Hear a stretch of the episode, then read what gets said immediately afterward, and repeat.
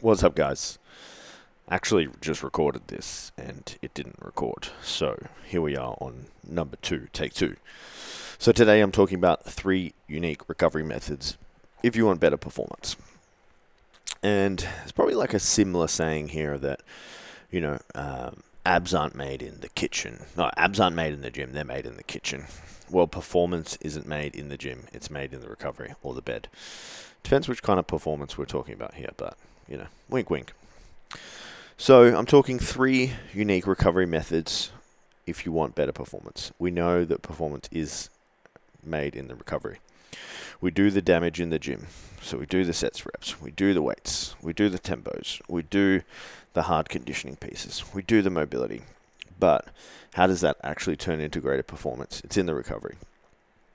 People, or uh, my clients, especially the ones I I know that train really hard and recover like shit don't really get the same kind of results as the ones that recover well.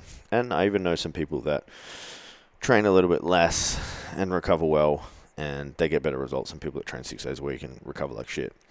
At some point, you kind of got to ask yourself, like, is it my recovery that's limiting my potential and my performance? And if it is, listen the fuck up, because this is for you. I did write this for you. Recovery is key to performance. Um, and you need to be utilizing and harnessing these things. These things you may have heard of them, and you may know them, but do you really know them if you're not doing them? And my argument is no.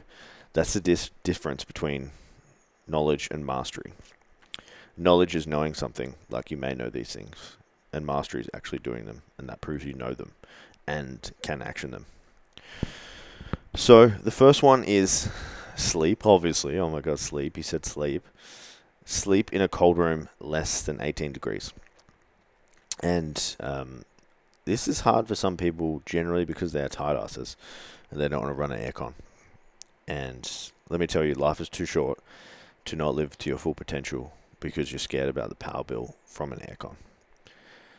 And if you disagree with that, you're going to die with a really big bank account and you're going to be in the grave so rich with all your Ferraris and nice houses, and you're never really going to know what it was like to live your full potential because you were so worried about running the aircon. The key with sleep in a cold room is it's got to be less than 18 degrees.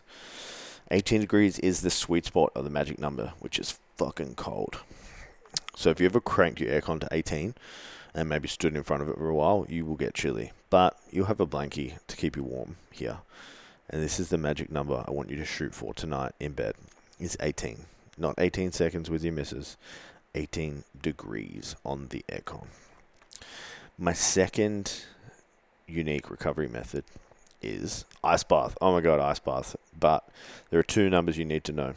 And the first one is 10 minutes. 10 minutes a week is the minimum sweet spot or minimum viable dose for an ice bath.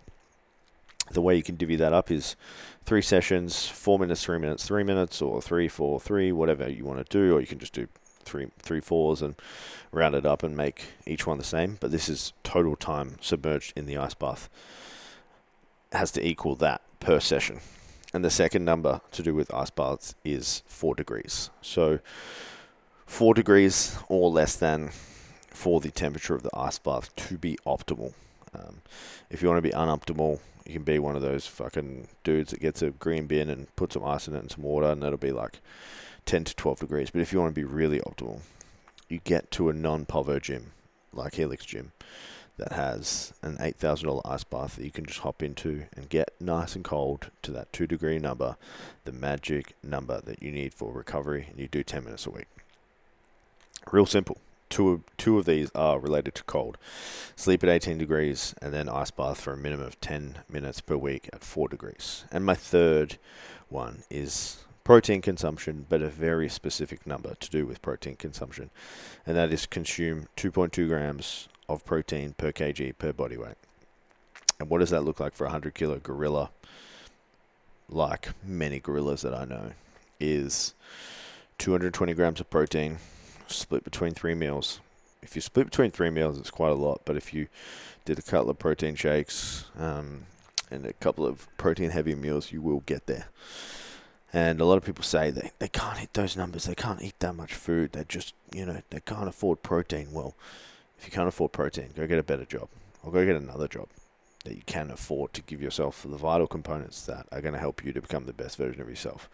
And if you say that's not possible, then I say you're lying because everyone has the same amount of time in the day to earn a great living so you can live your full potential. But excuses will get in the way with this one. So, in summary, cold room, 18 degrees, ice bath, 10 minutes, 4 degrees, and then 2.2 grams of protein per kg. Yes, this is going to cost money. Yes, this is going to be effort. Yes, you need to do it. And if you cannot afford it, find a way. Because there's a better life on the other side of affording these things and becoming the best version of yourself. But it takes effort, like anything worth having in life. And if you do want to have better performance in the gym, you need to emphasize and maximize your recovery. And if you don't, then stay average. That's not my fault. I, t- I gave you the skills, I gave you the tools, I gave you the resources to do it.